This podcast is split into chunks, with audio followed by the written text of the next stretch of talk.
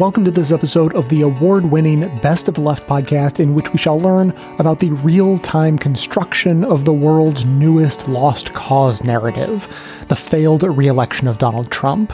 This is not our country's first experience with lost causes, however, and it's not, contrary to popular opinion, even our second connection to a lost cause narrative, because we didn't invent the first one, we borrowed it from somewhere else, and I will tell you that story today. I do have clips for you today, as I normally do, but first, I must set the stage a little bit, and I'm going to start at the end.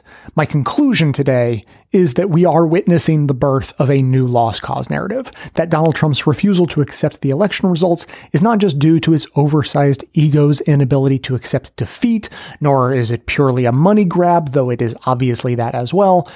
In addition to those factors, we are also witnessing the creation of a lost cause myth. And I think the motivation behind this is that lost cause myths have proven to be some of the most durable and powerful legacies that can be left behind to live on after a movement has faltered or failed. It's the ideological seed that gets planted for a future generation to harvest.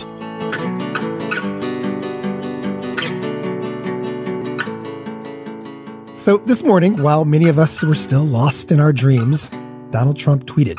And I know that is a sentence none of us ever really need to hear again, but this time it seemed to imply that he had gotten his head around the fact that Joe Biden won the election. This, of course, set all kinds of people ablaze, wondering if he was finally prepared to concede. But within a couple hours, he was back on message, lying about voter fraud and insisting that he won, in spite the enormous and transparent evidence that he lost by a lot. We are several days into this performance with remarkable moments like the Secretary of State, Mike Pompeo's press conference last week. Uh, is the State Department currently preparing to engage with the Biden transition team? And if not, at what point does a delay hamper a smooth transition or pose a risk to national security? There will be a smooth transition to a second Trump administration. All right, we're, we're ready or White House Press Secretary Kayleigh McEnany's appearance on Fox Business this weekend. Are, are you prepared to say that the president will, de- President Trump will definitely attend the inauguration? Uh, again, you know that's many that's many steps away here. Uh, we're talking January, and uh, President Trump believes he will be President Trump, have a second term, uh, and litigation is the first step. Many steps away from that. It would look pretty bad if he did not attend the inauguration, it would sound well, like look like sour grapes, wouldn't it? I, I think the president will attend his own inauguration. He would have to be there, in fact. Many people are understandably mocking this stuff as some kind of alien planet of reality. And the general consensus seems to be that this can't succeed. He will have to leave the White House and then it'll all go away. But it's that last bit that I question about the staying power of this denial and what it can do when it sticks. I'm thinking of Barack Obama's birth certificate, of death panels. Remember that? The last time there was a public option up for debate? Or for that matter of welfare moms or Pizzagate. We could go on and on with fantastic absurdist assertions that nonetheless stuck with people and mattered. A Politico Morning Consult poll taken a few days after the election found that 70% of Republicans don't believe the election was fair. Seven out of 10. This can mean all kinds of stuff about the short-term faith in our democracy, and that's a big deal by itself. But I also wonder about the long-term narrative of history. Because we have in our history a powerful and terrifying example of how this kind of denialism can consume not only our politics, but the soul of the country. So this week, we are again going to travel back to those crucial and instructive years following the Civil War when the Confederacy managed to claim victory despite defeat. And it worked.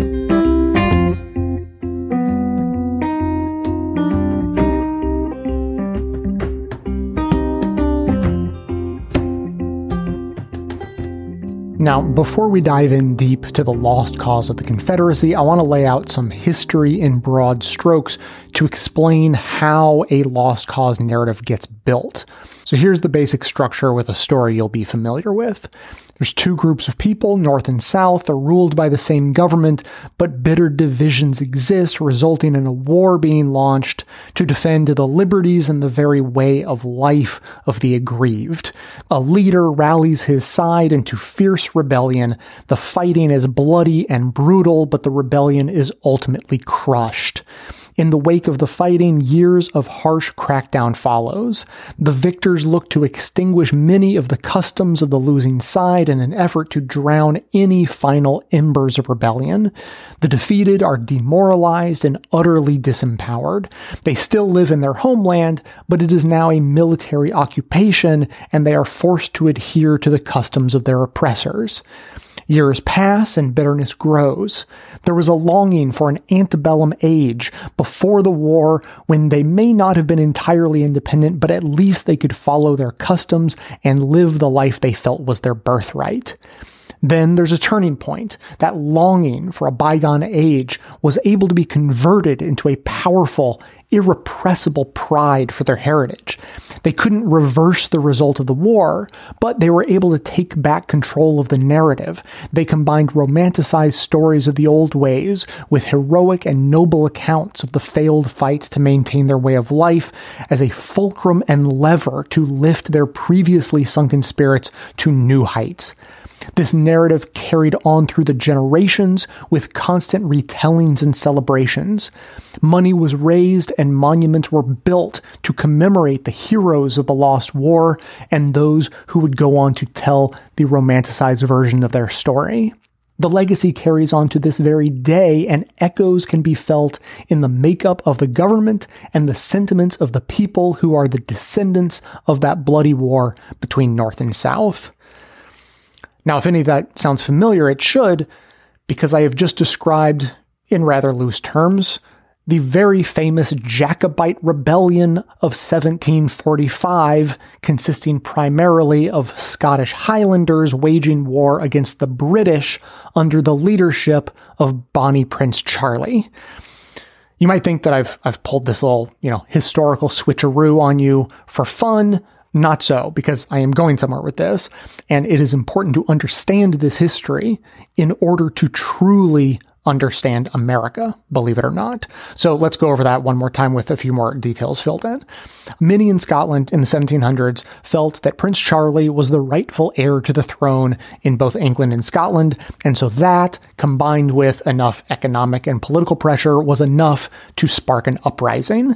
One of the most famous places in Scotland related to the Jacobite Rebellion of 1745 is a place called Glenfinnan.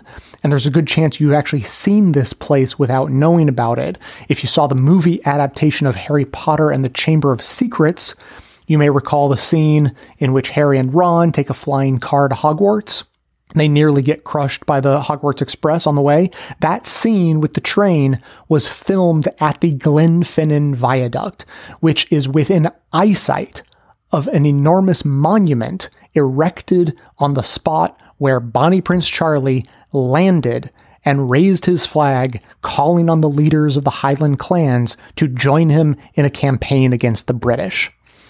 Oh, and the Hogwarts Express, shown in the movie, in real life, that train is called the Jacobite.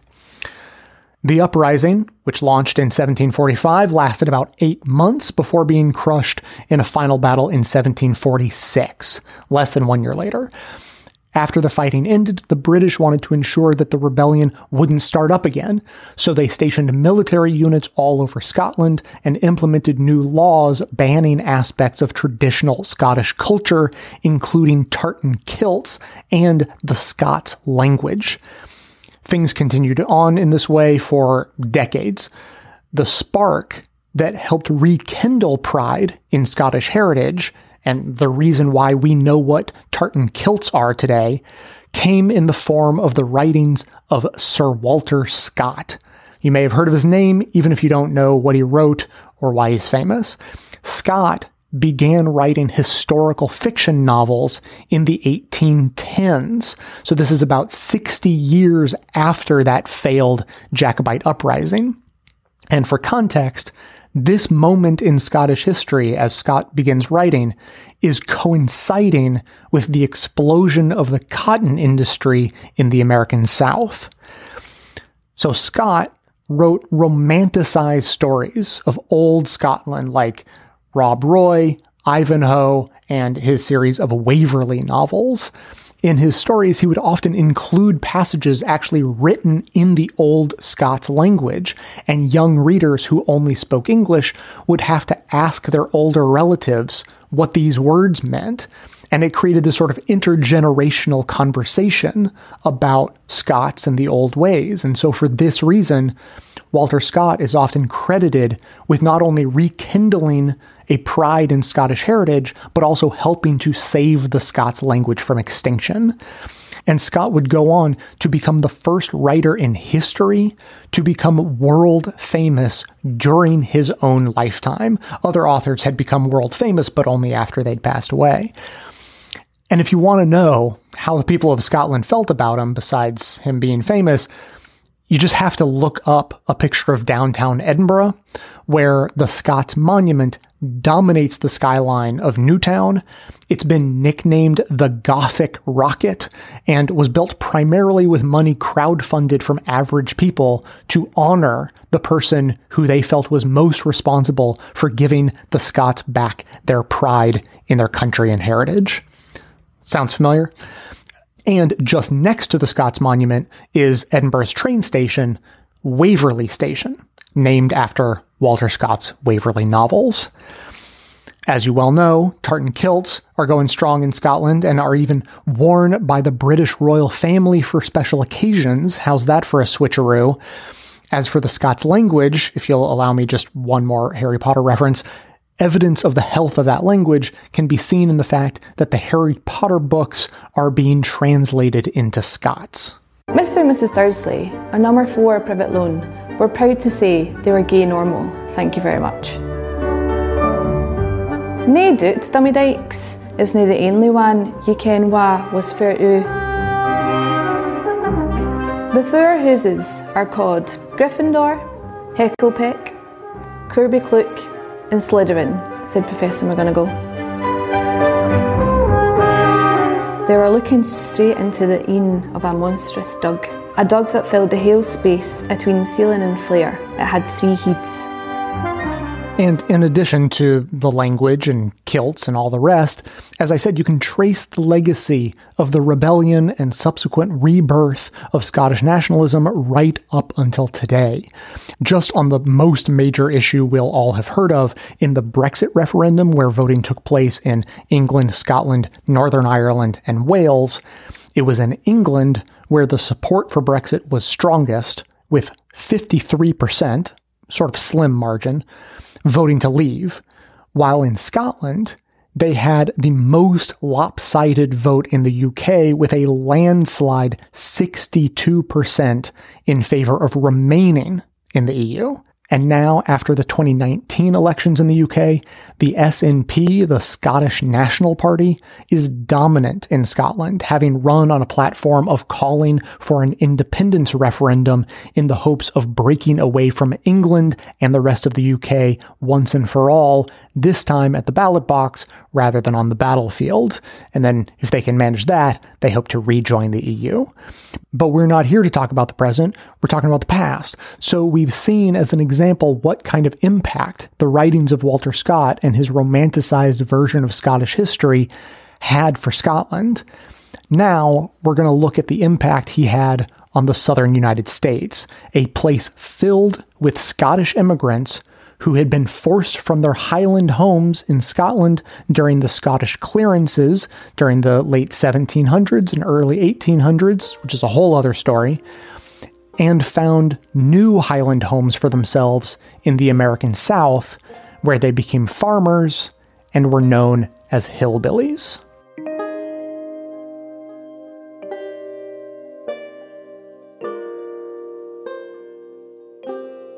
To the frontier farmers, the economics were simple. Cotton was a cash crop that brought relatively easy money. It also offered an easy life, as long as those picking the cotton were slaves. As the cotton industry grew, so did slavery. By 1810, the number of slaves in the US rose to 1.2 million, almost double what it was 20 years earlier. Now, the descendants of many oppressed and downtrodden refugee Scots took the path of racism to become oppressors themselves. And their simple farmhouses became increasingly grand plantation houses. Like this one, built in 1851 just outside Charleston by William Wallace McLeod. He owned one of the largest plantations in South Carolina, but like many, he never forgot his roots. He called the Grand House Inverness. The impression planters wanted to give was one of affluence, and the most striking display of wealth at that time was measured by the number of slave cabins that lined the drive to the house. Here, there were 23. William Wallace McLeod enslaved up to a hundred people on his plantation, while he lived a life of undoubted privilege.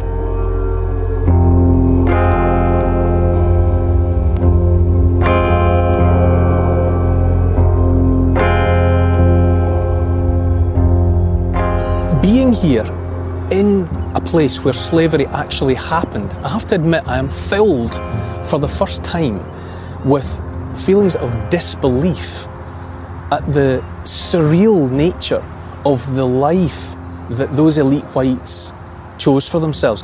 How you get to the point where you can enjoy a life that is composed of people who are your captives, who are around you in great numbers every minute of the day, doing things against their will for no pay. They cook your food, they work in the fields, they fix up the house. If it's a cold night, you would order one of them to lie across your feet on your bed so that you are warm.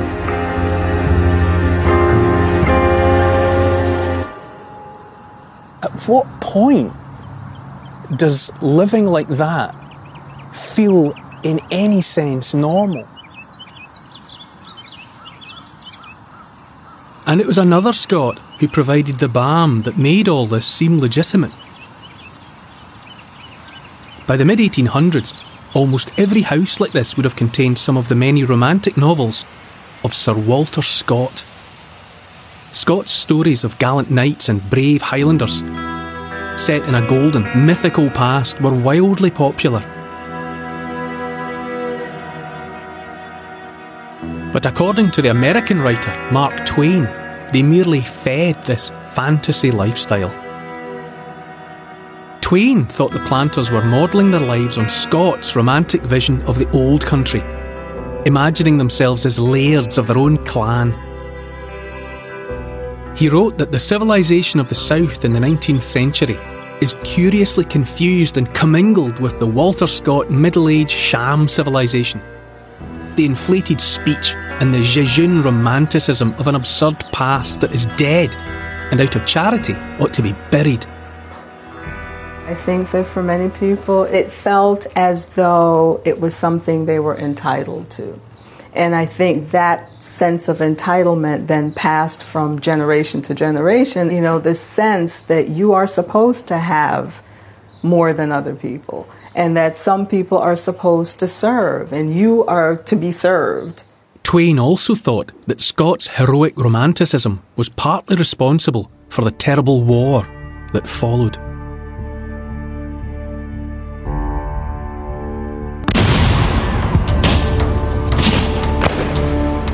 Now, 150 years later, people flock to see the Civil War as entertainment, and living history groups meet regularly to replay the battles again and again. This one is at Fort Hollingsworth in Georgia, where reenactors from all over the southern states take part. What is it important to remember by taking part in and watching a reenactment like this? It's important to make sure that the people understand that what the history is all about um, it's important that they remember that this is something that their ancestors fought for in something that's actually a part of them. This is something that they were born ingrained with, and they should remember that. What does define the ancestors? They didn't leave any of their culture behind. They just brought it here and used that culture and created something completely new. You know, even from the way we talk, even down to the patterns in their clothes. I mean, you know, when the Scots came here, they brought with them, you know, the tartans. Our way of life is probably closer to those in, in Scotland that, that are now in this part of the country. We held on a lot to a lot of their ways. I think we did. Yeah, I think we did. What was lost when the war was lost? The way we lived, actually. The, they had plantations. A lot of folks had plantations and a, a lot of wealth. And a lot of that was lost in the South. Uh, they had to go back and, and start life over. America's Civil War was immensely destructive. Well over half a million soldiers died, and much of the South's infrastructure was ruined.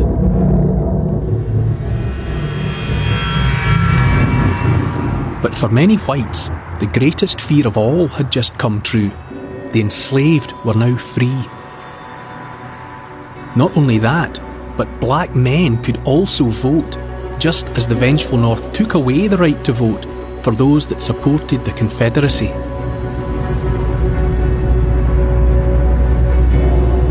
Like the Jacobites in Scotland a hundred years earlier, the southern whites had lost everything. But now, they too had a lost cause to believe in.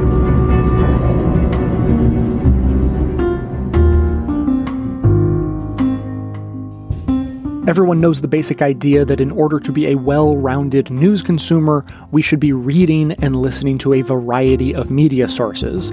The problem is about how to actually make that happen, and that's why there's Ground News, the first news comparison app that gives you instant access to the entire spectrum of news sources for every news story. Don't read one headline when you can read a dozen headlines all describing the same story and then choose which version deserve to be read in full.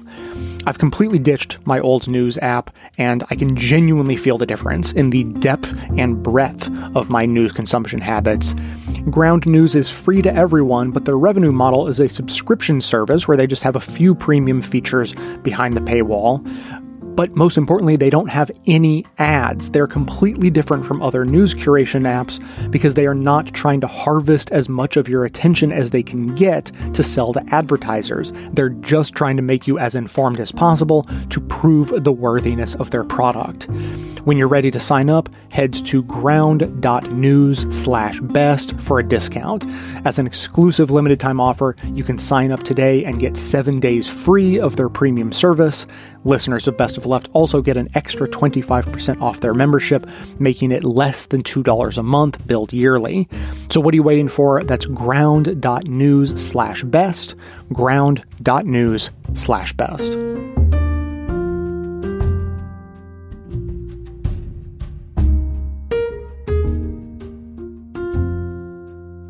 Listen to how this textbook describes slavery. The master often had a barbecue or a picnic for his slaves. Then they had a great frolic. Even while working in the cotton fields, they sang songs. The beat of the music and the richness of their voices made work seem light. Yikes. That's from History of Georgia, a textbook published in 1954 that was taught across junior high schools in Georgia for decades. That sort of language is part of an intellectual movement called the Lost Cause, a distorted version of American Civil War history that's been prevalent in the South for a long time. It took shape soon after the defeat of the Confederate States in the war, when Southern historians like Edward Pollard and former Confederate General Jubal Early started preserving the South's perspective through their writings. They framed the Confederate cause cause as a heroic defense of the Southern way of life against the overwhelming forces in the North. That narrative has a few basic tenets the glorification of Confederate soldiers who died for a cause they believed in, the belief that slavery was a benevolent institution, and maybe most importantly, that slavery was not the root cause of the war. The Lost Cause is one of the most notoriously effective efforts to rewrite history, and it was done by the losing side. So, how did it become so deeply rooted in Southern memory? Blame the United Daughters of the Confederacy. The UDC was founded in Nashville in 1894 to preserve Confederate culture for generations to come. The women who made up the group descended from elite antebellum families, and they used their social and political clout to spread the pro Southern version of the war as real history. You've probably seen their efforts to honor the Confederacy, but maybe you didn't know it was the UDC. They're the ones who covered the Southern landscape with memorials for Confederate leaders and soldiers. They used their fundraising and lobbying skills to pressure local governments into erecting monuments in prominent public spaces like courthouses and state capitals. Installed here next to the state capitol by the United Daughters of the Confederacy. The United Daughters of the Confederacy donated this memorial to the city back in the 30s. They put them along roadsides and in parks. Any place that was remotely relevant to the Confederacy was memorialized. By the early 20th century, the UDC had 100,000 members and chapters spread all over the country, but mostly in former Confederate states. And there's a reason they grew so quickly during that time. So we're talking about roughly three decades after the end of the war, and the Confederate veterans themselves are beginning to die off. So there is this push to find ways to commemorate it because the big challenge by 1900 was there's a new generation of white Southerners being born, and they never experienced the, the war years. That push is visible. Most of the Confederate monuments were erected during the UDC's height of influence. There's a rhetoric around monuments that we want to get the this thing built before all of that generation has died off. And the reason we want it is to teach future generations about those men. Dr. Karen Cox wrote the book on the UDC, and I asked her if it was fair to say the group established the lost cause as historical fact in the South. Oh my God, yeah. They were the leaders of the lost cause into the 20th century, and they made it a movement about vindication. Just to give you an idea of how effective they were, they successfully lobbied for a Confederate memorial in Arlington National Cemetery, which U.S. President Woodrow Wilson proudly unveiled to a cheering crowd. Now that's influence, right? Monuments are the least of what they did. Uh, what? I mean, they, they are the most visible and tangible, but the work with children was far more influential. It turns out a central UDC objective is shaping how children think about the war and their Southern heritage. One of their most powerful tools? Textbooks. Take a look at this pamphlet called A Measuring Rod for Textbooks.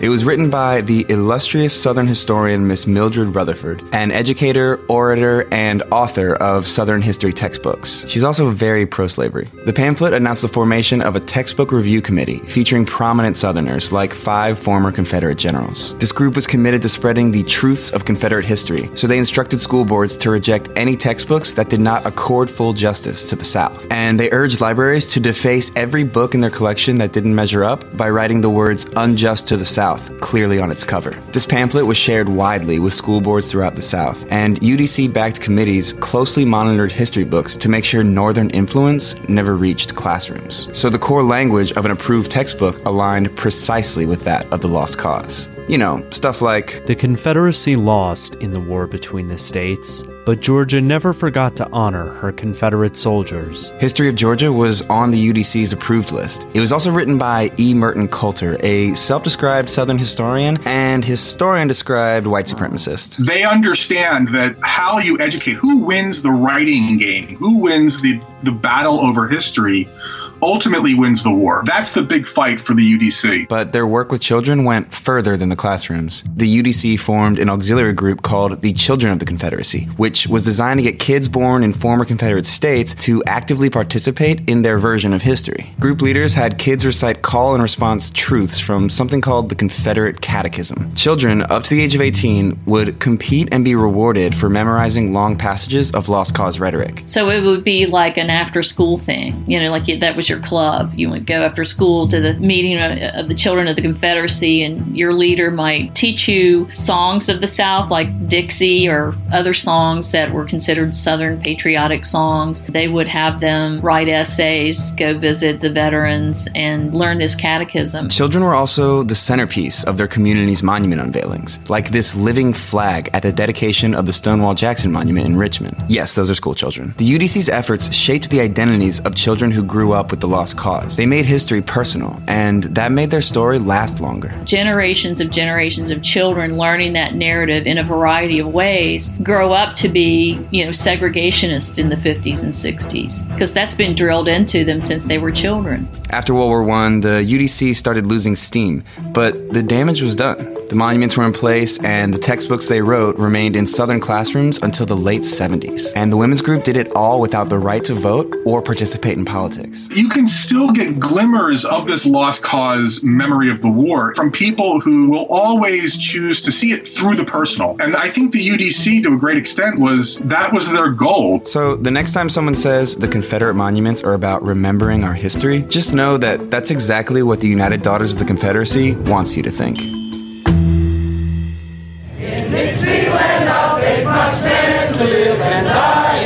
Dixie. Away, away, away down south in Dixie.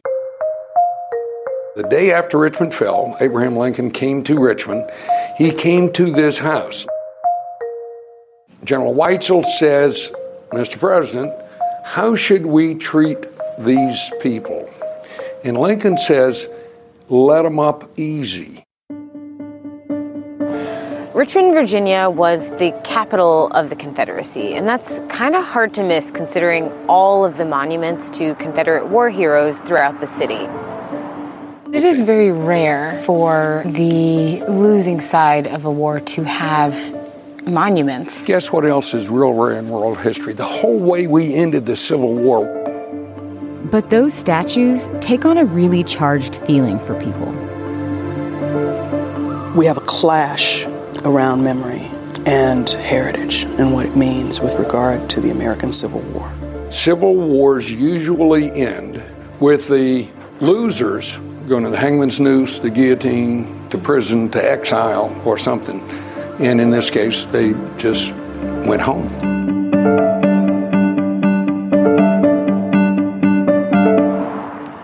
In America today, almost half the country believes that the Civil War was about states' rights. But the historical record shows that the Civil War was about slavery. I talked to Waite Rawls, the former president of the Museum of the Confederacy, to get some answers. Was slavery the principal cause of that political dispute? Yeah, yeah. I, there's no way to, de- to deny that. But to say Confederacy is synonymous with racist is to connote, and nobody else was, and they were all by themselves in that. 99% of the white people living in the United States in 1860 were racist, including Abraham Lincoln. Initially, Lincoln was not in favor of giving blacks voting rights, or allowing them to hold office, or even intermarry with whites. Eventually, he did make incredible steps forward in terms of equal rights, like the 13th Amendment and the Freedmen's Bureau Bill. But his main priority at the time was keeping the Union together. So he also pardoned all the Confederates and vetoed legislation banning slavery altogether. Back then, white supremacy was the nation's prevailing social order throughout all of the Union. Another side of reconciling is we got to push those African Americans out of the way. They're in the way to the national reconciliation of the white North and the white South. That gives ground for the lost cause politically, which was we couldn't have been wrong, we simply must have been outnumbered. The Lost Cause was a national propaganda campaign to misrepresent what the Civil War was actually about. The main tenets of the Lost Cause are that the Confederacy was fighting for states' rights, not slavery. That slaves had great working conditions, were loyal to their masters, and often fought for the Confederacy, portraying slave owners as kind and Southerners in general as more steeped in Christian values, in order to make the case that they were fighting for a just cause and only lost because they were outnumbered. It is a reflection of a need for Southerners to reconcile their grief over significant losses, the total disruption initially of their social order of white supremacy, whether you were slaveholding or not. But how did we get to a point where a propaganda campaign became American history? General Moore, at 99, follows the heroic dead of the South to a soldier's grave in Selma, Alabama, as the last tiny handful of the boys in gray prepares for the final Confederate reunion in Norfolk, Virginia. The women who are most responsible for this did an extraordinary job. A lot of the Lost Cause narratives can be traced back to funerals for Confederate soldiers and the women they left behind after the war. Women all over the South started creating memorial associations to collect the bodies of Confederate soldiers, properly bury them, and create monuments to their fallen heroes. One of the most prominent groups was the Confederate Memorial Literary Society. They send out a call to prominent white women throughout the South and say, We have to preserve the legacy of our loved ones. And they open up what they call the Confederate Museum, and it is a hit. It was a shrine. It was a shrine to the Confederacy. Each room of the house was set up with these artifacts from each of the Confederate states. But it's only their story. If black folk are represented, it's because they are the loyal, loving slaves, supposedly. One of the underrepresented stories of the American Civil War is the U.S. colored troops. At the end of the war, there were more black men in blue uniforms than white men in uh, gray uniform. People need to know that. We have completely removed black people from the narrative when they were central to it. The Lost Cause made its way into popular culture through films like Birth of a Nation and Gone with the Wind. The Confederates needs it, so we's going to dig for the South. Don't worry, we'll stop them Yankees. Goodbye, Big Sam. Goodbye, boys. And eventually found its way into school textbooks and even legislation. This group has nothing to do with discrimination that Congress prohibits, nor do they advocate radical. 1910, they make the decision that, hey, no more textbooks that speak ill of the Confederacy. And that persists until today in some places. In 2018, Christy and Waite decided to merge their museums to provide a more accurate picture of the Civil War from multiple perspectives. What you want is for people to form their own perspective fully informed.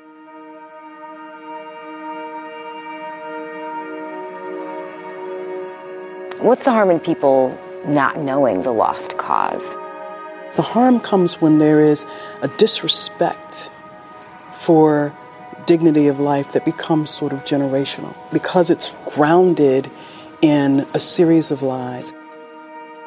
The history has never been about the dead people, really. It's always about us and the moment that we're in and the issues we're trying to contemplate and wanting to understand sort of this connective tissue. It's always been that.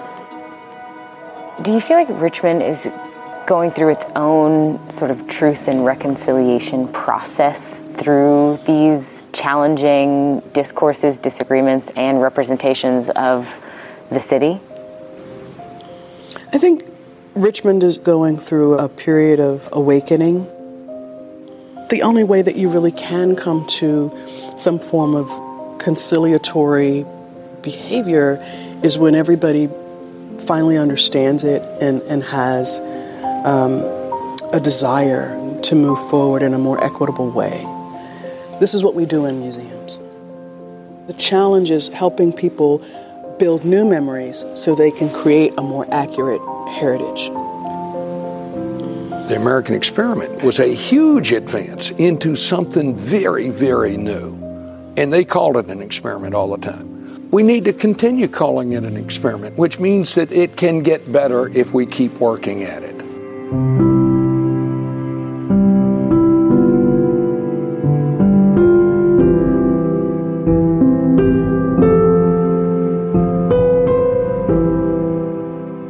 We wanted to know why history was still being erased and distorted here. These are the questions we had for Beauvoir's then executive director, Thomas Paine. I do think we need to talk more about slavery, and the reason I got that was not from from other, from the kids. We have a lot of our young kids who come here and, and they want to know where the whipping post was at, and and the way we handle that since they're young kids, we don't have a whipping post. So what I hear him saying is that we can't talk about slavery at all because kids can't handle it. But what about those Civil War battles? We watched a lot of people fall down playing dead in a field.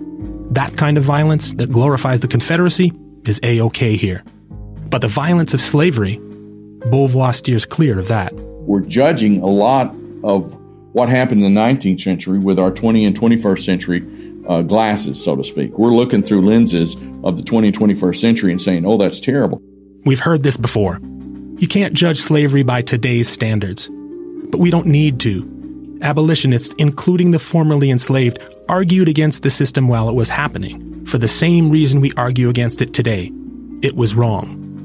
And yet Paine defends Davis. I think that would be an honest perception that he was a benevolent slaveholder. There's no way to benevolently own another person's body, another person's life, another person's future. That phrase, benevolent slaveholder, is straight up lost cause language. So here's a term we need to understand lost cause. Confederates who lost the war devised this idea of the lost cause. It's a whole false interpretation of history designed to justify their defeat, to absolve themselves of any guilt for starting the war, and to vindicate their pre war way of life.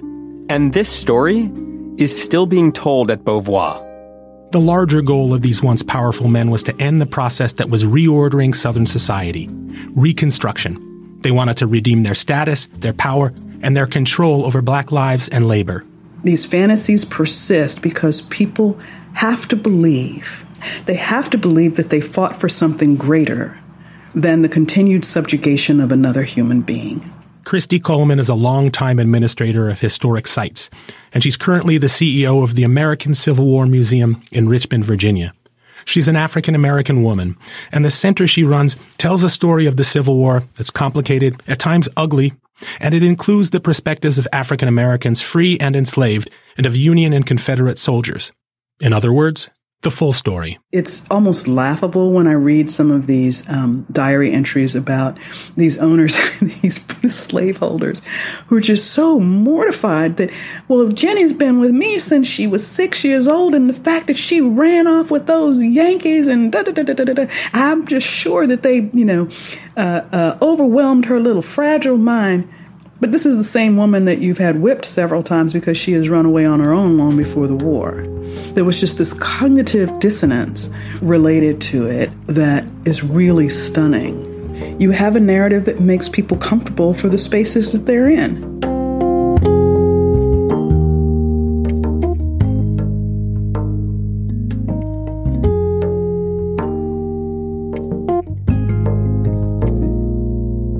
Who owns history? How do you answer it? One of the things that was clarified for me in writing the book, and certainly having spent time researching this topic over the years, no one does. And I think that is something that has been reinforced by just the emergence of the internet, especially social media. There are no gatekeepers. As much as academic historians still want to claim some, I don't want to say ownership, but at least wanting to set the standard for what counts as historical inquiry, I think those days are long over in large part because, as you know, anyone can post anything on the internet, can create social media pages, and you have people who flock to them who have their own prior assumptions reinforced. Much of that, of course, is wrapped up in current politics. The Black Confederate narrative, it reinforces still that white Americans are still, for any number of reasons, they gravitate toward mythology about slavery whether it's to whitewash the past, to just remove the issue of race and slavery it is a Wild West show from my perspective. You know, I've been engaged in blogging and I've been on social media since 2005, and I've seen it gradually deteriorate further. As widespread as this narrative is on the internet, it never quite took hold as the mainstream view of the Confederacy. The original intent behind this narrative in the late 1970s, at least as far as the Sons of Confederate Veterans was concerned, was to replace this growing what David Blight would call this emancipationist narrative that emphasized emancipation, the service of black Union soldiers, and slavery generally. Goal was to replace that, to push it back, if you will, coming out of the civil rights movement. And although it took hold in a number of places, it never quite maintained any mainstream hold. You know, anyone can go on the internet and find once you buy into it, it exposes you to the broader myth, which is that slavery is irrelevant to American history and more specifically to understanding the Civil War and the Confederacy. Why do folks want to believe in this Black Confederate myth? Or more generally, what's going on in terms of the political work and the emotional work in terms of these mythologies about the Confederacy? Going to 1861 to look at what Confederates themselves had to say in terms of what they thought they were fighting for uh, is one way to go about it. And as you mentioned, Stephens's cornerstone speech is central. It just clarifies things in ways that few other speeches did at that time. But I think actually it's even more clarifying to look at what Confederates are saying about slavery when they had the opportunity in 1864 65 to enlist slaves as soldiers. So up until that point of tens of thousands impressed slaves serving throughout the Confederacy as body servants or what I call camp slaves. They're also very clear at this point. There's no shortage of Confederates in the Army, in the Confederate government in Richmond, or generally on the home front, who are scared out of their minds over the implications of even talking about whether or not slaves will make good soldiers. They understood that it would undercut everything they were fighting for. And even people who were for it weren't for it because they thought it would lead to a general emancipation. They thought that they could engage in some kind of limited policy, if you will, uh, that they could actually salvage slavery as a result of enlistment. So they were very clear during the war that this was going to be a white man's war. I mean, what I find so interesting about the, the Black Confederate narrative is it's really just an extension of the loyal slave narrative. It actually, in my mind, it's very consistent over time because in the years after the war, as the lost cause narrative takes hold among the defeated Confederates, the memory of the loyal slave is central because they want to push back against Reconstruction. They want to push back against military occupation of the South. And they also want to justify for themselves that their cause remained righteous, that God remained on their side. And in the end, it was only the military might of the North that led to defeat. But it's really at the, the, turn of the 20th century where you really begin to see the politics in a clear light. The former camp slave you know, when he attended Confederate veterans reunions, when he was written about, served as, in the eyes of white Southerners, the model black citizen. Elderly black men who were loyal to the Confederacy, loyal to their former masters, and remain loyal to that memory and the racial status quo of what's now the Jim Crow South. Coincidence of dates. So we have the New York Times 1619 project, then we have the Bloody Red Summer 1919. Why are we still having these arguments in terms of America's public imagination about self evident facts? There is that very strong strain of American exceptionalism that, whether you acknowledge it or not, just shapes our collective memory. And certainly the fact that history, for white Americans especially, functions as a glue. That's the intention, you know, when it's first taught to us growing up, fourth grade, fifth grade, whatever, that there's like a nationalism that's baked into it, right? That this is what unites us. And so the founding myths Think of the number of generations that come up with any number of these myths about our founding and, and the virtues of the founding fathers and all of that. Slavery may have been alluded to, but it's something that would have been dealt with if you subscribe to American nationalism or some version thereof. Eventually, Americans are going to handle their problems. They're going to deal with these issues. And it's inevitable, of course, that specifically the issue of slavery will be somehow successfully dealt with. And, you know, once you get into the history of the Civil War, come to realize that there was nothing inevitable about anything. Without a war, slavery could have continued for decades to come, perhaps into the early 20th century. It was certainly not dying any kind of slow death, as some Confederate apologists would have us believe. And even during the war, I mean, this is one of the more difficult things I find when it comes to teaching my students that even through the middle of the Civil War, the war could have ended with the Union intact and slavery still intact. You know, if it had ended before the end of 1862, before the Emancipation Proclamation goes into effect on January 1st. So there is this sort of mythology that, that again, I think is baked in, that's always been baked in, at least going back through the 20th century and perhaps even earlier. The United States is always improving, freedom is always expanding. And I think the 1619 Project is a wonderful example where claiming that slavery is as foundational as perhaps self government, which also, of course, begins in Virginia in 1619, for many people is just too much to take. And the reaction to the 1619 project, as you mentioned, from conservative circles, I think revealed that in the clearest possible terms. But if we're going to do the 101 version, where does this myth of the Black Confederate soldier come from? And who is advancing it?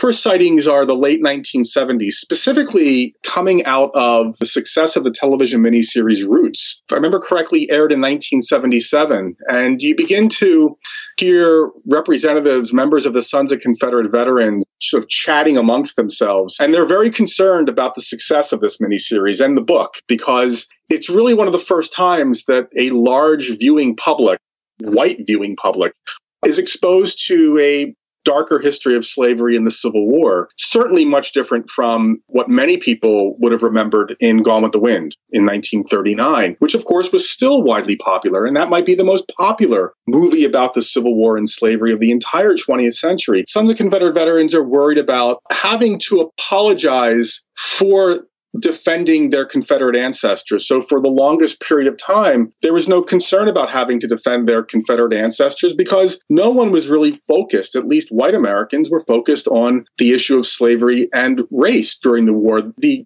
dominant narrative of the Civil War throughout much of the 20th century was a reunion narrative. In other words, white Americans on both sides could celebrate their the veterans, the soldiers themselves, honor their bravery, honor the cause for which they fought, but we're not going to talk much about what those causes were and how they contrasted from one another.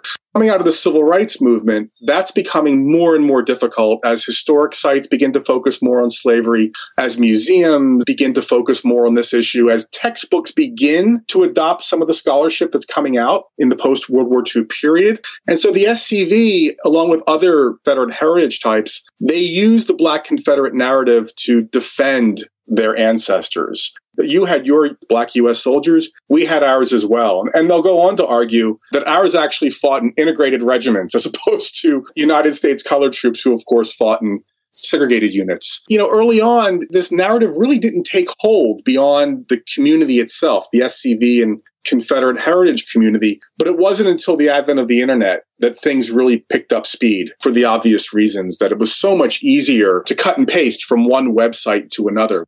The Black Confederate narrative became a way to push the issue of race and slavery aside, uh, to sort of fantasize, if you will, about a time in American history where white and black people got along peacefully, whether it was during the war or during the Jim Crow era. By extension, that the race problems that we currently are experiencing are entirely self contained. In other words, they don't have a historical root. So you can blame things affirmative action or other political agenda, if you will, on the racial front. You don't have to worry about addressing the historical roots of racism in America if you believe in the Black Confederate narrative.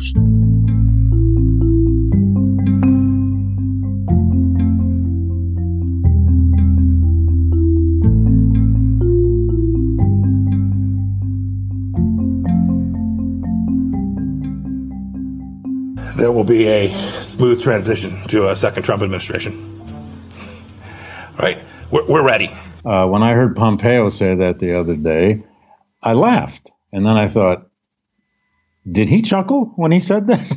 right. Because he and did. I got a bit worried. Um, the 70% figure about Republicans, I mean, that's another reminder that we live in decidedly different information universes. Um, but I've been trying to keep my feet on the ground, not not only by looking back to history and knowing that we've been in massive crises like these before, but that I, I really do believe the Trump presidency, with all of its horrors and all of its lying and all of its misadventures with policy, has been essentially a TV show. Hmm. It is still a TV show when his press secretary gets up and says what she said. I mean, we can't help laughing at that.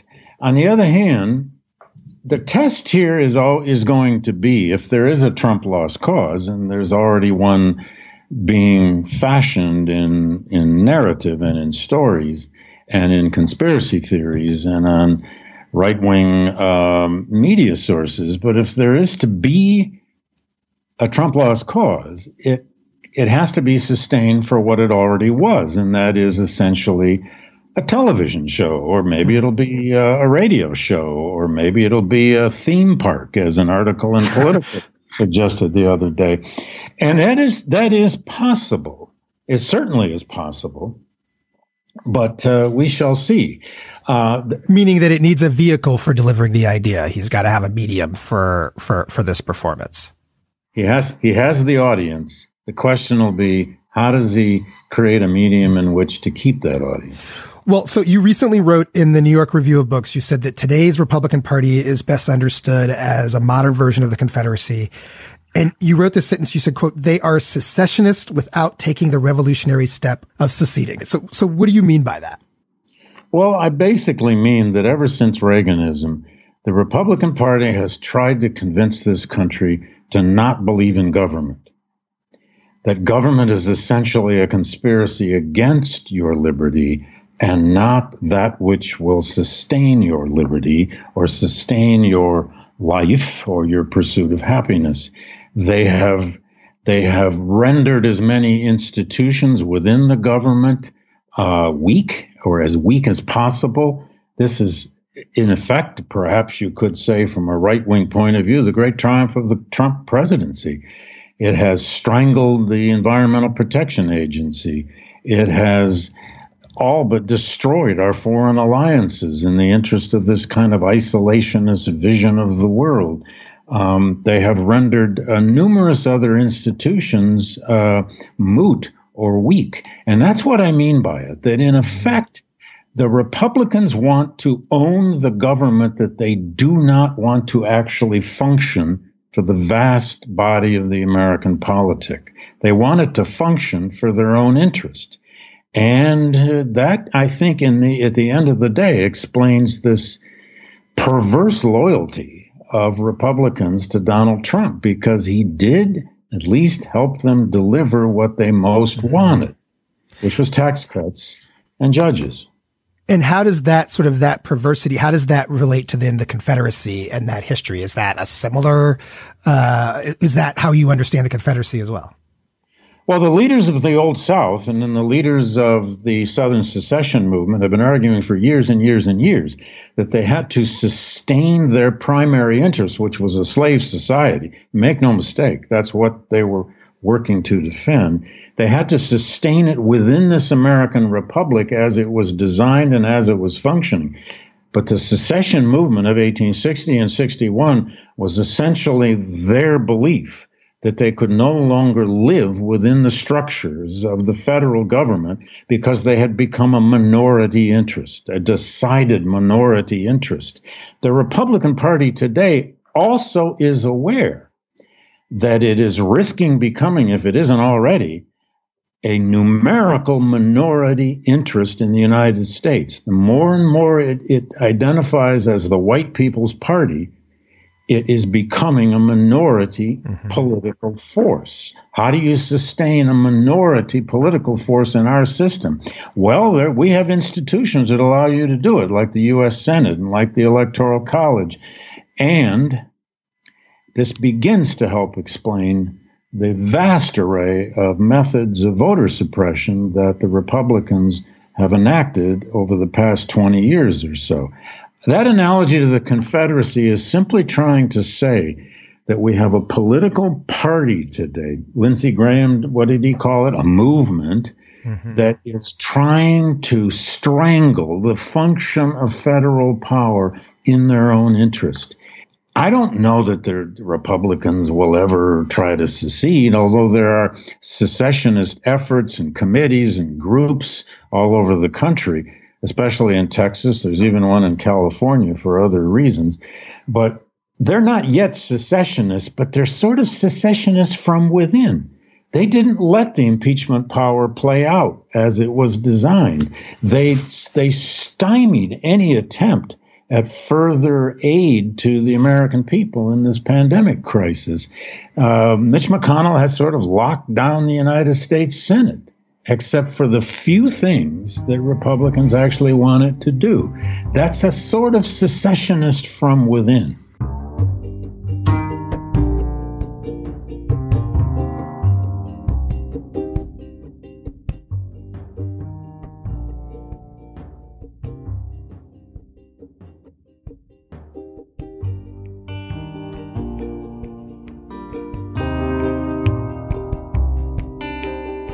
Now that you're well acquainted with the connection between the Jacobite uprising of Scotland and the lost cause of the Confederacy, I just wanted to make two more connections for you, though there are more than two worth learning. The first may be obvious, but I just want to confirm that yes, the Ku Klux Klan is explicitly taking inspiration from the traditional Highland clans of Scotland. That is not a coincidence. The second is less obvious, so you can really impress during your next conversation about random trivia.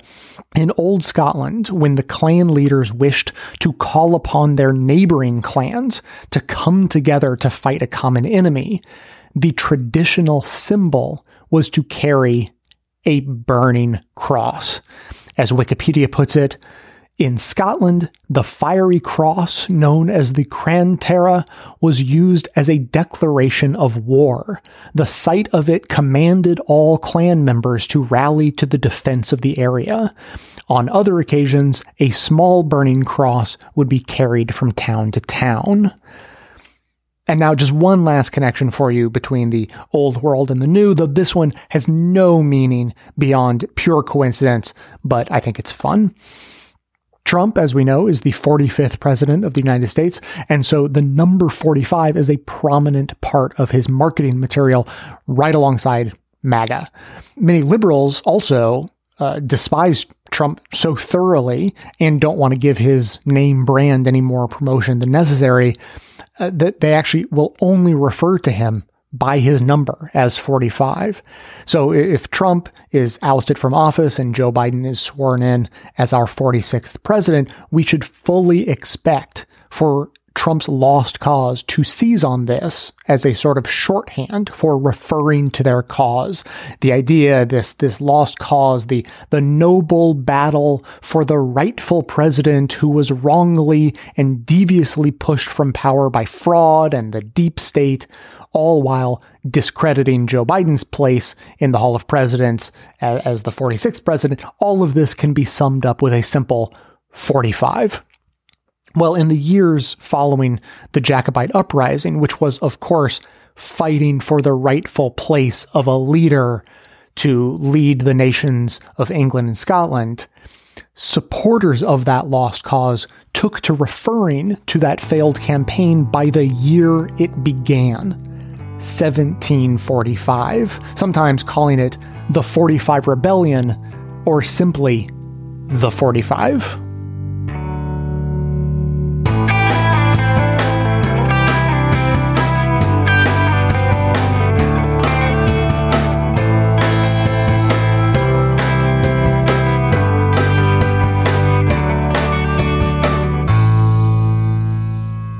Thanks for listening, everyone. Thanks to Deon Clark and Erin Clayton for their research work for the show.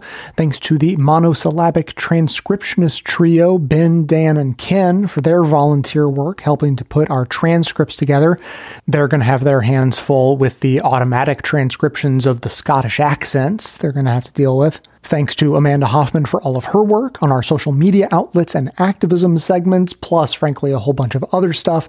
And thanks to all those who called into the voicemail line or wrote in their messages to be played as voiced mails. If you'd like to leave a comment or question of your own to be played on the show, you can record a message at 202 999 3991 or write me a message to j at bestofleft.com. Today's episode has worn me out completely for what I hope are obvious reasons. So we're going to be getting back to listener messages in coming episodes. In case you missed the urgent announcement episode from just a day ago, you, you can find it in your feed. I'll mention you should obviously go back and check it out because it explains that uh, the show is going through some major financial hardship right now. And I explain in detail how you can help, including one option that costs you no money, which is amazing. Obviously, if you can become a paying member or increase the size of your recurring contribution, that is the most direct way you can help. And we absolutely appreciate anyone who's willing to do that. We also offer gift memberships now if you want to give out memberships to the show to friends and family. Speaking of gifts, we also have a new merch store, which is set up in a really interesting way because besides our own store with our stuff in it, the site has thousands and thousands of other designs available. And if you check out our store first and then end up buying anything from anywhere on the site, we will get some referral credit for that. So if you're looking for t-shirts or stickers or coffee mugs or a tote bag or any other kind of merchandise type stuff like that with just about any design you can imagine, check out our merch store and then explore to your heart's content. But the most exciting new feature we have is our referral program, the Refer-O-Matic. Because the thing about the kind of financial troubles we're having right now, and, and for a show like ours in general, is that if we just had a bigger audience, then the money would start to take care of itself. We wouldn't have to worry about it so much. So our referral program, lovingly dubbed the Refer-O-Matic, is the fun and exciting way for you to get rewarded for helping to share the show. And we're already off to a good start. We've got about 20 signups in the first day or so. And I, am not saying it's a competition, but I do already have some people to thank for succeeding in making their first referrals. Jeff D, David F, and Shane K have all made referrals within mere hours of signing up and are on their way to fabulous prizes and acclaim. So huge thanks to the three of them. But finally, here's what I want to emphasize about the referral program. Yes, most of the prizes are free merch. And yes, you could just go and pay cold hard cash and get the items you want. But the reward for referring just five new listeners is something that you can't get anywhere else for any price. Custom artwork designed by collaboration between myself and Amanda for your phone or tablet. And, and listen, I usually do not like to hype things up. I hate for people to be disappointed. I like to downplay stuff, if anything, but I'm making an exception in this case because these images are so badass that every time you look at your device, you're going to do a fist pump and say like, yeah, come on, let's do this before checking your email or, or text message or whatever. Now, I can't tell you any more about them because finding out is part of the reward. So sign up now at bestoftheleft.com slash refer. And of course, all the links to membership, merch, and the Refer-O-Matic are all in the show notes. But seriously, you're, you're not going to want to miss out on that. That is going to be it for today. So, as always, keep the comments coming in at 202 999 3991 or by emailing me to j at bestoftheleft.com. Thanks to everyone for listening. Thanks to those who support the show by becoming a member or purchasing gift memberships at bestoftheleft.com slash support. That is absolutely how the program survives now more than ever. For details on the show itself, including links to all of the sources and music used in this and every episode, all that information can always be found in the show notes on the blog and likely right on the device you're using to listen. So, coming to you from far outside the conventional wisdom of Washington, D.C., my name is Jay, and this has been the Best of the Left podcast, coming to you twice weekly, thanks entirely to the members and donors to the show from bestoftheleft.com.